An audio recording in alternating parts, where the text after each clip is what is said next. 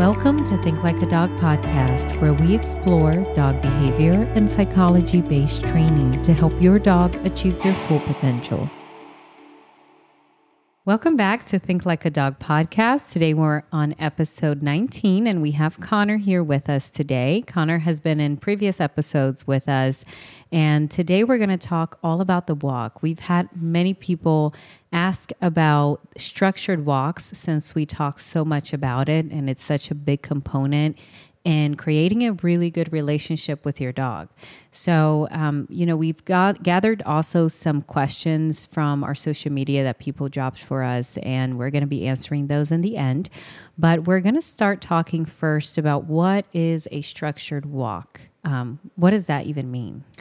It's definitely something where um, a lot of our owners, you know, they they take their dog on a walk every day um, and they uh, assume, you know, hey, as long as my dog's tired at the end of the end of the walk, it's it's you know the goal has been met. Um, but really, when we when when we think about a structured walk, we really want uh, the owner to be in the lead of that walk, and I really think that is the the the basis of of the structured walk. Um, and I think you know how you you attain that, how how uh, owner um, really makes it clear to their dog that they're the ones leading that walk. It looks different for each dog, um, but in general, I think that would be the main kind of uh, tying tying like the main common theme across the board. Yeah, I think it's a matter of looking at the leash walk less as something that you do as this like exciting thing, kind of what you said of it's not to drain the energy of the dog. It's to practice your relationship with the dog of I lead, you follow. You you know, we tell people all the time when you are walking with your dog, you're simulating migration, right? Which is a, a very um, almost kind of sacred instinctual ritual for the dog, uh, and and in that ritual, you know, somebody leads and somebody follows. Um, so we really, I mean, we really stress to our clients that in order for your dog to uh, feel safe out in the world, you need to have a relationship with them where they know that anything that they could potentially come across that they don't understand, they can look to you for direction. That matters exponentially more on the leash walk. So that's why we really stress, I mean, structured leash walks. With structured leash walks, what are some key points that you guys can give us of what that would look like? So, you know people that are listening in they can kind of picture that of how that would be. Um, i think the main thing we think of is definitely behind our leg. I mean if that's not uh, currently going on that being the goal in mind of, of, of that just that physical positioning of hey you know space is a, is a big resource for our dogs and, and that that space alone of who's in front who's behind plays a large role in just what they're getting out of the structured walk. Um, and then the other thing would be just relevancy. Um, I think that's that's a a large thing that a lot of our owners struggle with. And um, just like I said about kind of the leading and following, it looks different for each dog. Um, but just making sure that they, our dogs know where to look to when they get stressed out. And, and we really stress the structured walk because, you know, there's a comfort bubble that all of our dogs have. And that that structured walk is kind of the daily activity that they can basically and this this may sound weird to a lot of dogs or a lot of owners but it's the one daily activity they can bank on something stressing them out. And it would sound weird to a lot of dogs too. That, that as well. That as well. And, and, uh, normally like the, the reason i say that sounds weird is because it's a lot of people don't view, you know, the everyday dog owner don't view doesn't view the the walk as a stressful thing. Mm-hmm. Um, but that's where we see a miscommunication um, and, and, see that that that response to arousal is indeed, you know, whether it's anxiety or fear, it is stress, um, and, and, just you know, really the main goal of that structured walk uh, being getting better at dealing with stress every time we're going out of our comfort zone. Yes, absolutely. With a structured walk, the the first thing is going to be who is leading and who's following. So what Connor said of having that dog either by your leg or behind you a little bit, you're navigating through potentially new territory. And if not, if it's not new territory, if it's the same neighborhood that you walk in every time, there's still different smells, there's still different things that are happening. Um, and it's really important to see the walk from your dog's perspective, even your more excited dog. Um, it, it might seem like the most fun thing in the world as long as everything is exactly how that dog wants it to be or, or normal and familiar to the dog. But the second that something different happens, we want to make it, you know, very clear to the dog that we are the one that gets to make the decision about how to deal with that. So a structured walk is something where uh, the human leads, the dog follows you know the human is setting the the the tone the the pace of how fast are we going which direction are we going what distractions are we paying attention to. Um, the human is making all of the decisions on the walk. So then that way when something happens and this is something that i get all, all the time in sessions um, when a dog passes when a human passes when a car passes something right um, the dog is very comfortable looking to the human for, okay, what do I do here? Because you have made all the decisions up until this point. So it's normal for me to look to you to make a decision about this new thing that might be a little overwhelming to me. Yeah, it's really rare for you to see a dog and an owner walking next to each other. That's just not what we envision when we're thinking, I'm taking my dog out for a walk. We think it's totally normal for them to just walk in front of us. Mm-hmm. Now, to start a structured walk, we talked about this on a previous episode, and I think it's important for us to go a little bit more in depth. Of there is a uh, way that you start that walk to initiate that walk and that mindset. How would that go? Um, yeah, for me, I think the the two two big things I think owners go go wrong with uh, is before they're out the door, and we've probably talked about it on this podcast before. Um, but setting them, setting our dogs up to still be calm before we're even out the door, and in, in, in our, mo- our, our movement rather, um, and, and just making sure that they know the goal is to be calm even before we're out the door. Um, that and then two, not reinforcing or, or not continuing on your walk until that dog's actually following you. So I do hear, you know, when when clients come in for the first time, they'll they'll say, "Hey, he's he's not bad on leash. He he listens on leash. Um, he just has to get you know 10, 20 minutes yeah, of walking I hear that out. all the time. Yeah, so that's that's something where I'm like, okay. It's good to know that okay, there, that stamina is not going to last forever, um, but I do want a, a dog that's coming out the door with me in that following state of mind because they're they're they're creatures of habit and when we really make it you know from point a to point b we want your attention that that deals away with any confusion and kind of um, miscommunication of when we are dealing with uncontrollable things that inside the house we don't have to deal with, but outside of the house we have no clue when or how they're going to happen.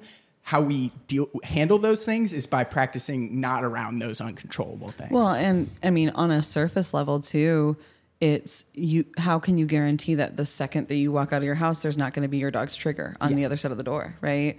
We sell, we tell people all the time that when i mean the leash walk starts the second you pick up that leash the second that you are putting your shoes on whatever it is that um, signals to your dog that the leash walk is about to happen. It is so important to make sure that you are setting the tone for the remainder of the walk. It is I think, very normal for a dog to be a little bit more amped at the beginning of the walk than they um, than they are uh, towards the end, obviously. But you shouldn't. I mean, we talked about this in the exercise episode. You shouldn't have to have a tired dog to have a well behaved one. Um, the the goal for the walk is neutrality from start to finish. The goal for the walk is um, offering your dog that one exercise uh, that doesn't involve excitement. That is actually a really um, almost like this kind of um, it's not robotic it's almost like this very neutral following state of mind where they get to kind of go into this zen mode where i don't have to pay attention to everything around me. I don't have to worry about what's over there what's over there. I get to just move right? And that's so natural for our dogs. But starting that a lot of times i mean i cannot tell you how many times people will go do you want to go for a walk do you want to go you want to go outside you want to go yeah. for a car ride? You want to go do this? You want to eat food, right? And then they get they come into the center because their dog is too excited on the walk when they are the ones that started the excitement. Yeah. So it's really important. I have a client. Um, I think just the other day, I, I told them if you can't get the leash on your dog without him biting you, which was the issue, right? um, then that's your walk is practicing putting the leash on and taking it off because if you can't lead your dog in the house, if you can't even apply the thing that you your dog is very aware is the thing that controls them, right? If they aren't giving you giving up enough control for you to apply this leash, you are not going to have any say so over the decision making when the dog sees another dog, which he was there for leash reactivity. So sometimes that walk is going in and out the front door. Sometimes that walk is on a rainy day, especially going up and down your stairs, or um, you know, we do treadmill training, things like that. That's not the walk, though. That's not a relationship builder. That's a confidence builder, if anything. But it, it doesn't have to look like this linear. We have to go around the whole neighborhood or go for this amount of miles we do leash drills a lot. We always set the tone with leash drills, and that those leash drills, like you said, Connor, can look different based on what level the where the dog needs to work. Yeah, and and what I was talking about when you know the first mistake about not leaving the door right, and that we call those thresholds of getting getting a sit, getting um, eye contact, making sure we're we're calm and we're connected before leaving that door. Um, but like Millie said, it's it even goes further back mm-hmm. than that. You you really do want to start with that that leash, and especially with our you know our owners who are very used to talking to their dog a mm-hmm. lot. It's it's more of an exercise for yourself, but that's that's what people don't get about dog training is I, I, get that probably once a session of oh this training is for me and it's all like, the time yeah yeah that that is what yeah. the training is for but you can't necessarily advertise that yeah, yeah, but that's but that's it's super important to work on yourself because that's ultimately the, you have to know where you started it like yeah. where what you played into this and not that okay well, are you know i i have this thing of the difference between dog training and or a, a well-trained dog and a, and a well-behaved dog a well-trained dog can make its body do something different than um, than how it's feeling right a well-trained dog is asked to do things um, differently with all of the same information, regardless, right? Um, or do the same thing with different information. So um, let's say, you know, a well trained dog can sit regardless of uh, and stay regardless of if there's nobody there or there's a party there, right?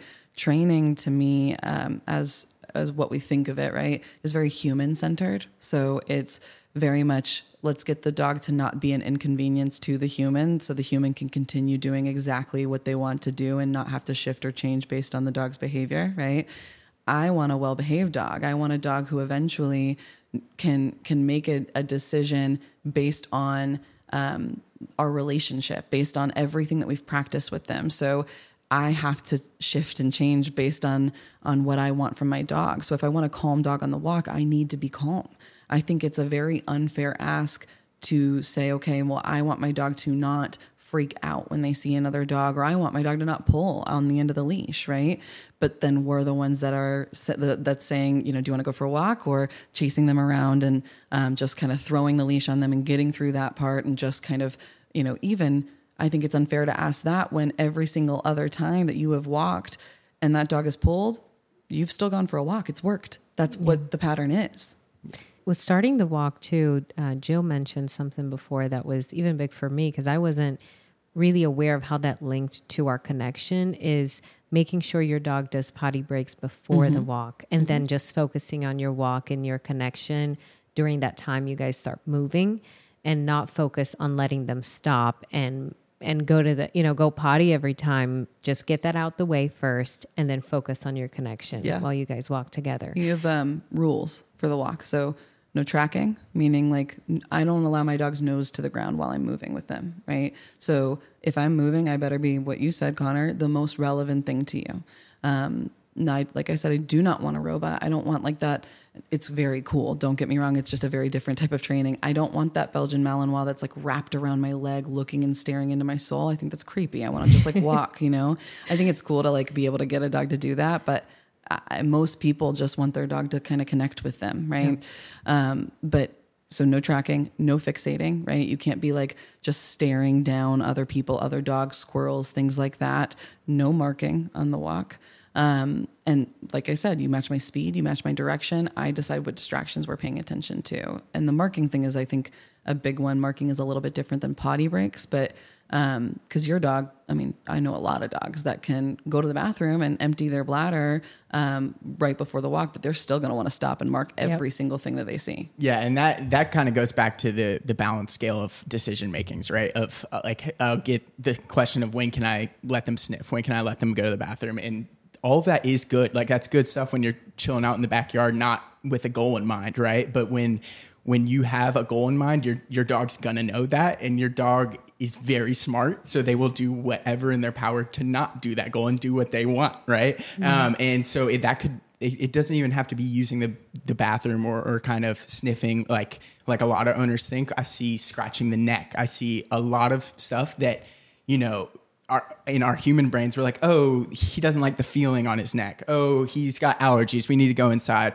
When in reality, it's it's really just about that ounce of control mm-hmm. and and just who's making the decisions in that that that scenario. And that's where I really hesitate. Hey, go just let your dog sniff because that's really showing them, hey, I can just go do this, and then it's my it's my world. We're living in it. Absolutely, and there's a time and place for that for sure. Mm-hmm. Like.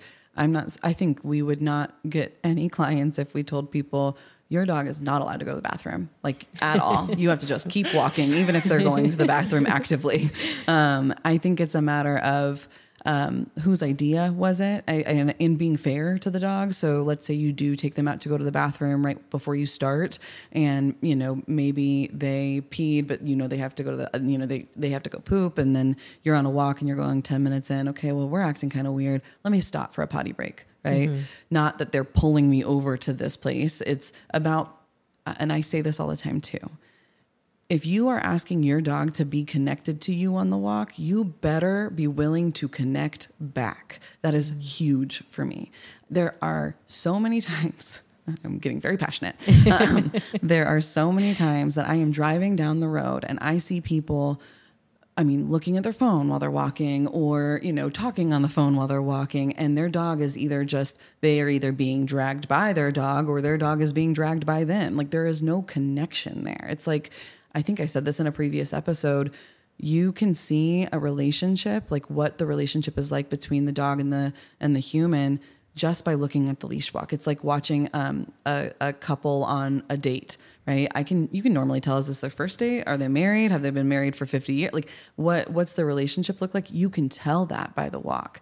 But a lot of people want their their dog to connect to them but they are so worried about everything else for owners of leash reactive dogs. They are worried about where's the other dog coming from? You know is there another dog coming out of this door or this door? We normally react here. Are we going to? So they are not they're connected to literally everything that they are asking their dog to not be connected to right or we are just going through the motions with our dog. When this is something that i mean for a religious person that would be like bringing your partner with you to church and they're sitting on their phone the whole time. Like that's what the walk is to your yeah. dog. It's it's a huge ritual for them. And if you are not connected with them during that you cannot expect them to connect back to you. And I, I think that like that that feeling that you get when you're connected with a dog is, is something that sadly like 90% of dog owners don't even know what it feels like. Mm-hmm. And, and that does require being calm with your dog and your your your calm being the loudest thing in in the the equation, right? But we don't just welcome a client in and say, "Hey, be calm." Right? Like that's not That's not fair. Yeah, that's yeah. not what we do. There's a lot of skill set and there's a lot of exercises and drills to get you to the point where the one thing you can focus on is staying calm and focusing on your own energy level. So that's why we're not just like, hey, go be calm. And there's it is multifaceted, although it is a simple thing. It's also something that that's a good point because uh, on the human side, yes, I, I am a big fan of um, earning that confidence, earning that calm because most people who walk into the center have every reason to not be calm because their dog is, you know, um, they're fighting for their life on the walk, right? They are white knuckling every single walk that they are doing. So, in their experience, it makes sense for them to not be calm when they are holding their dog's leash. So, they have to learn a different way while their dog learns a different way. Um, but I tell people who come in for a first session, let's say the dog is leash reactive, but also um, struggles with uh, reacting to strangers at the door. Like it's not just leash reactivity because it's normally never just leash reactivity. Your dog pulling you on the walk, it's never just pulling you. Everything is relationship, right? So if I have an owner who comes in and um, maybe the surface, kind of the tip of the iceberg issue is leash reactivity, but then I kind of poke at it a little bit more and I see, okay, we've got a lot more problems. They just have figured out a way to band-aid those problems so that that's why they're not here for those but I will tell people don't walk them until the next time I see you because we need to add rules. We need to have boundaries inside. We need you know to do crate training, place work, things like that because if I just go out and walk your dog past all of these triggers and I ask them to respond differently, that I haven't changed the why. I mean, I haven't changed why your dog is responding like this. And that's normally because of how we spend the time inside the house or how we spend the time um, walking our dog when there isn't another trigger around. So I always, you know, if it's a leash reactive dog, we don't start on the walk. We start inside, how we spend 95% of our time with our dog. And then when we do start on the walk, we start on the foundation of that, meaning like, we're going to do leash drills back and forth because your dog is learning a new skill, you're learning a new skill, you're learning to relax your arm while you walk, which I have said the words relax your arm more than I have said my own name in my life, right? it's a lot. Um, but you're learning a, I mean, you're, it's muscle memory and we're undoing it. So I have, you have to, ha- I mean, you have to have these skills in order to expect something different. I tell people we have to teach the class before we give the test. And the test for your dog is walking past another dog. It might be different based on the dog, but why would your dog respond differently when we haven't done anything different?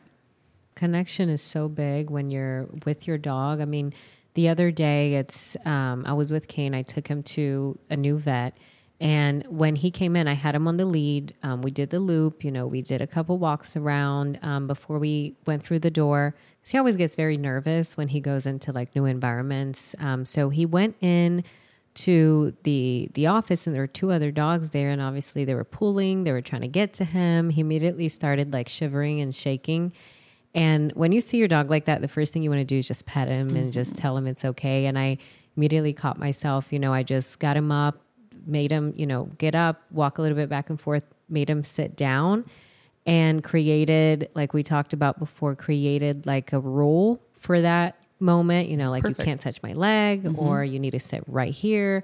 And immediately he, he calmed down and he laid on the floor, belly down, and just lay there and was just okay. watching these two dogs go crazy trying to yeah. get to him and he completely calmed down you know because i caught into I, I was really paying attention to to what was going on his body language what he needed from me and because of that that created you know our connection and i was able to give him what he needed was which was creating a boundary at that moment to get his focus away from what, all those stimulation that was going on around him and after that, we he remained calm throughout the whole entire appointment.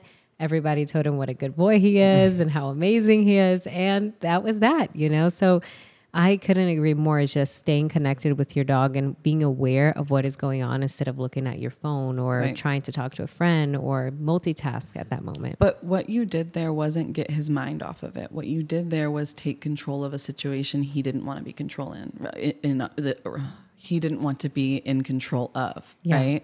So in that moment, you know, he walks in, especially if the other two dogs are crazy. He's going, "Oh my god, what do I have to do in this? Like, I have to, I and I'm responsible for calming these dogs down." Yeah. And then when you give him a boundary, he goes, "Oh, okay, she must be in charge. Maybe this these other dogs aren't my circus, aren't my monkeys, right? Like, yeah. it, that's you weren't redirecting it. You were truly just directing it, which is the goal."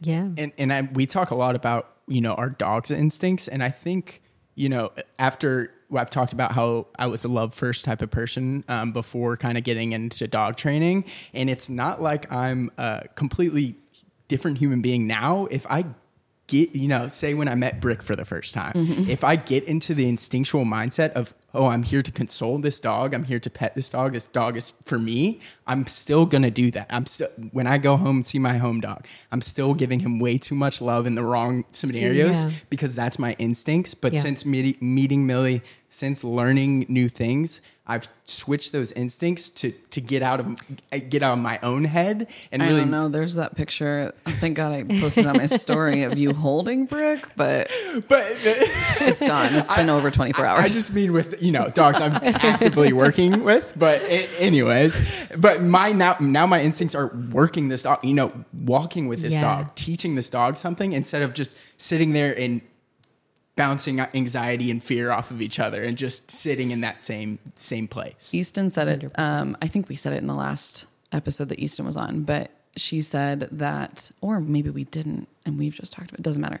Um, Easton said that when I first came into her home, because she was a client first, and I said, and her dog is leash reactive, I said, um, let's try doing, you know, no furniture and crating and all of this. Let's try rules and boundaries in the house.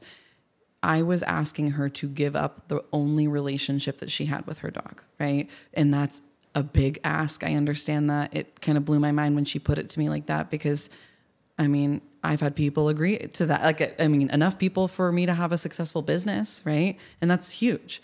But she did that banking on the fact that that relation her relationship would no longer have to just be cuddling on the couch and that feeling of um, i walked brick and kemper this morning and it was like when you have a dog who's just in sync with you it's like you're floating on air. It truly is like this insane feeling of I'm leading and a, different species is trusting me enough to make decisions for them because I am able to communicate to them because of our relationship and I am able because of uh, you know I don't cuddle with my dogs on the couch um, past you know a certain behavior right so Brick is not getting cuddled with on the couch Kemper does every once in a while but I didn't put that stuff first. And so now my dog's world is bigger. I'm able to bring Kemper to places. I'm able to put Kemper literally five feet away from a German Shepherd trying to eat his face and he's falling asleep because I have made decisions for him his entire life. But I understand that that's a big ask, but it's a it's a big reward. It's just that feeling is hard to put into words. Mm-hmm. You know, I mean, it's it's it's so hard to like describe and like there's no right or wrong to it you know what i mean like it's it's a feeling or there's not a feeling mm-hmm. and getting that across to a client in words is, is so hard to do but that's why i love dogs because it's it's the one thing that you know i've experienced that you truly can feel and you're like okay this feels different than what I was that frustration I was and feeling you beforehand. can watch it happen. Yeah. Like I said on the um, Life of a Dog Trainer episode, it's that moment of transformation in the human where you know normally they could be um, they normally spend their walk and this is another thing looking down at their dog staring at their dog the whole time of what do you want to do? Right? It's they go from looking down to like all of a sudden their chin is up and their shoulders are back and they just become this different person and you can go oh that's the feeling. That's it. Right? Now you guys are both you just connected back. Right? And that's that's the point. Like that's the affection part is and that's the relationship. I think you know the last two episodes were about place and about the crate and we talked about those as coping mechanisms. And we said, you know, the big three are crate, place, and by your side. Those are the big three places we want your dog to be able to turn their brain off and, and to just know that it's not up to them in a good way. By your side is the hardest one because of your relationship, because the human is overthinking, because the human is anxious or overconfident or, or unaware, whatever it is, right? That is the hardest one. But by your side is the portable one, right? By your side is the one that's always, that should always be there um, and and that's the the most important one. And obviously, on your walk, you are practicing the coping mechanism of when you are by my side, nothing happens to you. So we don't allow interactions on walks, right, with other dogs. I don't like on leash greetings ever. Um, and we can get into why in a second. But um, but the main point is that the dog gets to be neutral. The dog gets to turn their brain off when they are next to you. It's easy. It's easiest to do in the crate. It's easier to do one place, but by your side, it is hard. And once you get it, you get it, and it's the coolest feeling in the world. Well, with the um, with a structured walk too, is the connection part of it is such a great way for us to turn off our brains mm-hmm. too, and disconnect from all the loudness in the world. Um, you know, many times we applaud dogs for being in the moment, and many people say, you know, you have to be more like a dog, and you know, just be in the moment, enjoy every moment, enjoy your walk, enjoy, you know, the day. And that that is our fault as humans is that we uh, can be in one place but our minds are in a completely different place, you know? And that's when you when you see that shift in someone like Millie was talking about that moment, that's when you are really in the moment. Mm-hmm. That's when you are enjoying that walk and you're connected with your dog and you're enjoying the day and you're connected with that moment itself. Mm-hmm you know and that's our that's our fault as humans we don't connect with the moment and, and we try really hard as train it's hard to get a human to be like turn off, right? Just Yeah. be with your dog. We do at our monthly, we offer monthly client pack walks, which is a free service for all of our clients, no matter what type of service they've gotten, you know, with us before. Once a month, we all meet up at, at a park and we just walk together. Our dog reactive dogs, our human reactive dogs, we all figure it out, right? We've been doing lately this thing where we do 10 minutes of silence of let's walk together like dogs would, right? So that's we're not talking, we're not um, chit chatting with the person next to us, we're not talking about our dog's issues, we're just moving together with, you know, as humans, as dogs, all as like one pack. And it's just uh, this kind of, I mean, it's a truly magical experience when we do that. And then the rest of the walk goes a lot easier because people just connect. They spent 10 minutes being connected to their dog. That's so important. Yeah, and, and movement's tricky, right? Like we we've talked about this mm-hmm. on my, our Instagram page, and it's a common theme in my my everyday training of like, okay, do I use movement to my advantage, or is this going to make everything worse? Who it, Who knows? Who knows, right? Let's try Uh, both. exactly, but that um, where I'm going with that is it, it is instinctual for our dogs, where you know staying it, it's it's a thin line to kind of choose your hard, right? Mm-hmm. But for, as someone who doing something that I'm I'm I'm good at and, and kind of not too hard but not too easy, that's where I'm almost the calmest and in, in my zone the best. So I feel like my energy is the best when I'm moving, right? So that confidence alone allows me to have a, almost the most improvement on that walk, right? And so that's where I I I I work a lot with with dogs is is on that walk because I view it as that that that instinctual kind of um, whether it's food, shelter, water in that wild, they're they're working for it, and, and that that you know it's it's definitely one thing to make that work calm, right? But in in terms of just progressing through something, I think that that leash walk is the place to start because that's where you're like really really getting into that that issue and, and really trying to progress and I, I i that's why i love the walk i i did did walks for millie for eight months i mm-hmm. want to say and, and i really Not for my dogs, for clients. He didn't, I didn't just hire him to walk. I walk my own dogs. not Millie's dogs, other our clients' dogs. But my suggestion, you know, with that is anyone who wants to learn more about dogs, anyone who wants to get into dog training, that's an easy way to start. That's how I started. Is go figure it out. You know what I mean? You you're not gonna ever be perfect at it. So go improve, just like you're trying to get that dog to do. Um, and, and as long as you're being intentional about it, you can take away just as much as that dog's taking. and you'll know the feeling when you have it. I mean, I think it's important that we, um, you know, that movement. When you say calm, that doesn't mean slow, right? And we can talk about kind of some practical things too. One of the things that I I try to do, and I do right now with Brick, who is my three month old puppy, is I try to switch up my speeds on the walk, and I try to see, okay. Is the um, is the leash the thing that's keeping you with me, or are you true? Am I relevant enough that you are moving with me, regardless of leash pressure? Um, leash drills that we do, um, it's you know doing 180 turns or 90 degree turns either into the dog or away from the dog, and seeing okay, how much do I need to use the leash? Because a lot of people think of the walk as the leash walk, right? But and, and then they go, okay, the walk is great because the dog isn't pulling, but the dog is still five feet ahead of them, or God forbid, 10 feet ahead of them on a flexi lead right? Um, but you know it's it's not about the leash. It's not about the pressure on the leash. The the goal is is that your dog is moving and choosing to move with you and match your speed and match your direction regardless of the leash right the leash is the backup the leash is the thing that's required because there's a law about leashes right um, and because dogs and, and humans make mistakes right but it's a matter of can I make decisions and you are paying enough attention to me to know that I have made this decision and follow me without the leash forcing you to. That is a true walk. Is that's a dog in a, a following state. Is that I can drop that leash and you're just moving with me. Does it matter what kind of leash they use? I mean, th- do you have to use a specific one to create a structured walk? There are easier ones and harder ones. Uh, we talked about a little bit of this in the tool episode, but um, yeah, I mean, we use slip leads. But do you want to talk about? So you you look like the bad guy. Talk about the harder ones, Connor. Um, yeah, I mean, we we get almost every day clients walking in with a harness, uh, The flat dog is wearing a harness. The human isn't.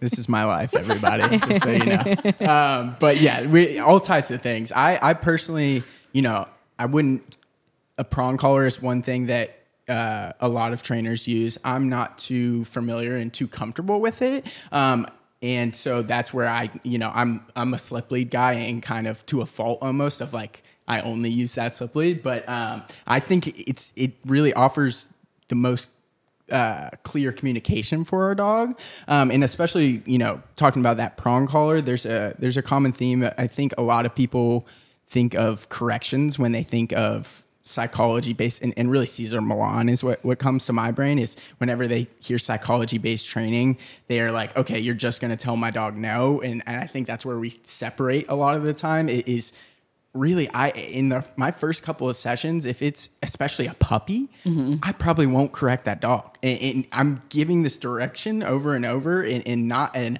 aversive way to teach them what that means before they're just like, let me stay away from that. Teach and, the class before you give the test. Exactly. Yeah. Yeah. Before you fail the dog on the test. That's not fair. Yeah. Right. But yeah, I mean, with the with the prong, we've just never used like it's never been something that we're like, this dog needs a prong, right? It's something that um, if the dog is still um, not necessarily understanding the pressure on the leash with a slip lead, then we look at, okay, well, we need to go back to basics or what's happening inside the house. Because if your dog isn't relevant to you um, when you are speaking their language with, pre- uh, with pressure and release, then what's happening the 95% of the time? So I don't like to go up, and I think this is what you were basically saying, is I don't like to go up in um, intensity of direction or correction or whatever uh, if I feel like I haven't done the work, right? I'd rather just, that's how we use e-collars too, of we, this is the level that we will provide you direction. If you are not taking that direction at that level, then why? Right. And then we work on the why. Mm-hmm. So the inside stuff and all that. But harnesses we don't really use unless it's of a medical reason, which we have. Um, we don't really use flat collars or um, you know, we can talk a little bit about the difference between like the gentle leader, um, like your standard gentle leader, and and the loop, which is what we use. Um, we like the loop for a connection on the walk. The loop is a standard slip lead, just turned into almost like a head halter. The difference between the loop and the gentle leader is that the loop connects, or the gentle leader connects underneath the chin, and it doesn't necessarily work off of pressure and release. So it's um, almost like you're kind of yanking the dog's head around we are looking for a tool that allows us to guide the dog, to give direction to the dog. We are not looking for a tool that forces the dog to walk next to us, that corrects the dog when it doesn't walk next to us, or that makes it easier for the dog to not walk next to us, right? Yeah. We are looking for a tool that um, provides the most clear communication. And for us, that's the loop or a regular slip lead. Yeah. And I think the only times a client asks me if you know do you think we should put a prong collar on? It's because a correction's not working. And to me that tells me that dog doesn't know what that leash means. So upping that intensity level is fueling the fire in my in or my that you aren't somebody that your dog believes that can correct you right? Like it's all i always go back to the relationship because dogs don't do things just to do things right? They're not going to blow you off if you've set your relationship up in the right way.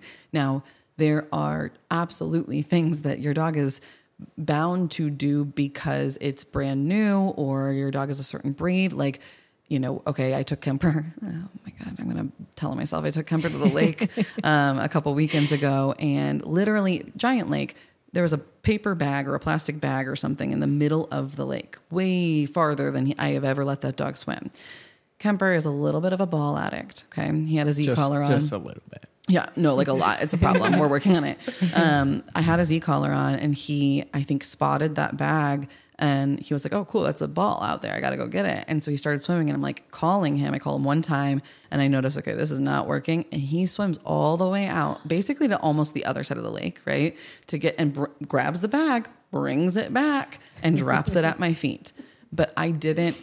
One, to me, yeah, that makes sense. This is not something we don't go to the lake a lot, right? This is not something we've practiced a lot. Two, I'm very aware that we have a ball problem, um, but I know that I can call him off of bunnies. I know that I can call him off of any other dog whatsoever. I know that I can call him off of anything. I can call him off of a ball most of the time, given the right situation, as long as there's not another dog going for it, because then it's competition. But that to me was. Um, I mean, things like that happen. It's not necessarily about a relationship or that I needed to turn the e collar up or provide a correction. It was, this is something brand new and different, right? But it's all always to me, okay, well, I left that lake thinking, okay, we need to come back here anymore. Next time we come back here, we're working on recall. Next time we come back here, we're just doing a structured walk. And that's another thing that I do is every time I go to a new place, it's structure first. I, I do, I mean, short leash, there's not a lot of smelling. The second time I go, I might bookend it. Like structure walk first, excited, you know, excited or sniffing or whatever, like exploring in the middle, structure at the end. I think that's where a lot of our, our own, I, I go wrong myself is that I'm not seeing, you know, a perfect dog. And then I'm like, okay, we're doing it wrong. Avo- avoid it at all costs. Right. And that's, that's what creates that cycle you're going to get into. Whereas when we say progress over perfection, even though you feel like those reps of maybe even just making it worse, that, that that's what you feel is, is going on. There is a, a, a, a method to that madness. Mm-hmm. There is a those repetitions. There is progress in it, and even as minuscule as it may be, seeing it through is is what's going to get you some some progress at all rather than just regression. And that's where we go back to like your walk can be just putting the leash on and taking it off right? So it's it's okay to change the goal. You know if you've walked your dog every single day for 30 minutes around your entire neighborhood and but every single day that you pass another dog your dog blows up and like i said it's just a fight for your life on the walk then let's change the goal. Let's let's see okay well where do we first start feeling intense? Because then at least we're making it where you can see progress. It's not fair to be like yeah go 30 minutes but i mean light your dog up on the e-collar or put a prong on them and correct the crap out of them every single time they see another dog. That's not going to fix anything. That's suppression mm-hmm. right? It's where is this coming from? Why is this happening? And so then you change the goal and you grow from there. It's always going to be messy at first, but it'll go a lot faster if you make the goal small. And that's the difference between what you guys do as a psychology based trainers is you always ask why instead of trying to correct, correct, correct. You are looking into the why they're being reactive. Why is, are they not connecting with you on the walk? Why are you guys not really creating a better relationship where the dog trusts you? There's a lot of whys in your training and you're trying to find the answers to that which is why that for me is really what made me connect with your kind of training is because you go really in depth with the problems you try to find out the why of it before trying to correct the dog well know? and it's it's the why can be a relationship based thing and it also can be a skill set thing yeah. of you know if you your dog is struggling on the walk well do they have the skill of understanding what pressure and release means or or how to yield to your you know when you give pressure on the leash? Do you understand pressure and release? Does your dog understand that when you pull the leash out it doesn't equal excitement right? If all of these things um, are not a, a skill set that your dog has why would i expect your dog to listen to leash pressure that maybe you aren't giving at the right times or in the right intensity level when you're in a moment where that dog thinks that they're in danger, right? If they see another dog or whatever. And we can also, I mean, same thing for happy-go-lucky dogs. Of if the dog, if the leash equals excitement, and you don't understand pressure and release, your dog doesn't understand pressure and release. You you haven't practiced any neutrality whatsoever, even inside the house when things are very normal and familiar. Those are not skills your dog is going to be bringing with them on the walk. Now we're get we're we're going to get a little bit into the questions. We only have about two questions because we did answer a lot of them as we were um, talking about the different types of um, things that we have to work through in structured walks. Now, one of them is, you know, I think a lot of people may think the same thing. Is I th- uh, one of the questions are I thought sniffing was good for my dog. When can I let them sniff? Since um, so yeah, that goes back to, of course, trying to get them to potty before before going on that that structured walk, and that kind of makes me think of like puppy biting. Make a time in the day where you are encouraging puppy biting with play mm-hmm. so that every other time that that dog is trying to bite you, you address it. You know what I'm saying? Yeah. So setting aside that time of like, hey, here's your time, here's your time to go potty will allow you to have that confidence to address them every time they're trying to create another opportunity. Um, so it, it's, and it's something you, where you read online, sniffing is good for my dog. Um, it, it decreases, wow, that was not a word decreases stress um, all these good things um, but that, it goes back to that that justice scale of deci- or justice balance of decision making um, and, and, who's really um, who do they really view as the leader when when they are going to the bathroom when it when it's something as simple as that yeah i mean i think on the walk because there's a lot of people that maybe don't have a backyard. So I let my dogs to go to the bathroom um, in the backyard before I ever bring them on a walk. Um, but when we are walking, I am moving, and then as soon as I feel that feeling, right? Not as soon as, but when I uh, when I feel like my dog is the most connected to me, then we'll stop and, and I'll allow you to sniff for a little bit. But that doesn't mean that you can pull me everywhere. That just means, yeah, we can stop and sniff for a little bit. Or with Brick right now, it's we're doing like um, I'll have some walks that are structured walks and some walks that are recall training walks. So I'll put them on a long line and we'll be walking kind of, my neighbors are probably going to hate me. They probably do hate me already, but um, we're like going up and down uh, my street and he, I'm just letting him smell, right? And I'm practice calling him off of those smells so that, and, and enforcing with the leash. So, so the smelling is happening, absolutely, but it's, it's something that is still productive for the rest of his life with me, right? Mm-hmm. I'm still practicing a skill of even if you have if you're on uh, you know a scent of a bunny or whatever it is I, you are still going to come back to me every single time I call you.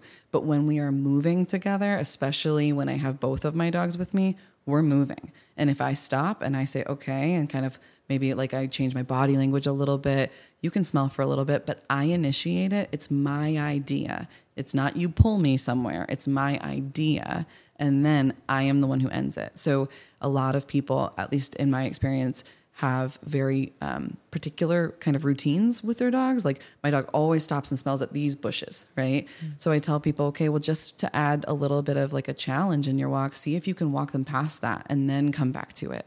So because I don't want it to just be something your dog always does. I want your dog, no matter how many times if you've done it, a hundred or none, to look at you and be like, "Are we doing this?"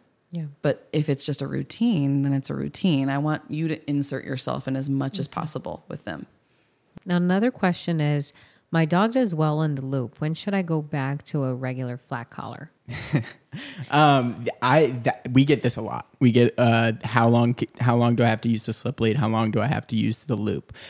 My short and sweet answer is if it works, why change it? Um, the further explanation of that is I it, they're all dogs are all about consistency, right? And even going back to the sniffing, if there's if you're consistently not using that leash to give them information around the same thing every single time, they're going to start looking for ways to take that one specific scenario and and push that boundary a little bit of hey, where can I really not just listen to you at all. Mm-hmm. Um, so that that consistency is key. And when when you get you finally get to a point where that consistency is normal and that it, it feels good, that that that good feeling we've been talking about is is happening more frequently than not.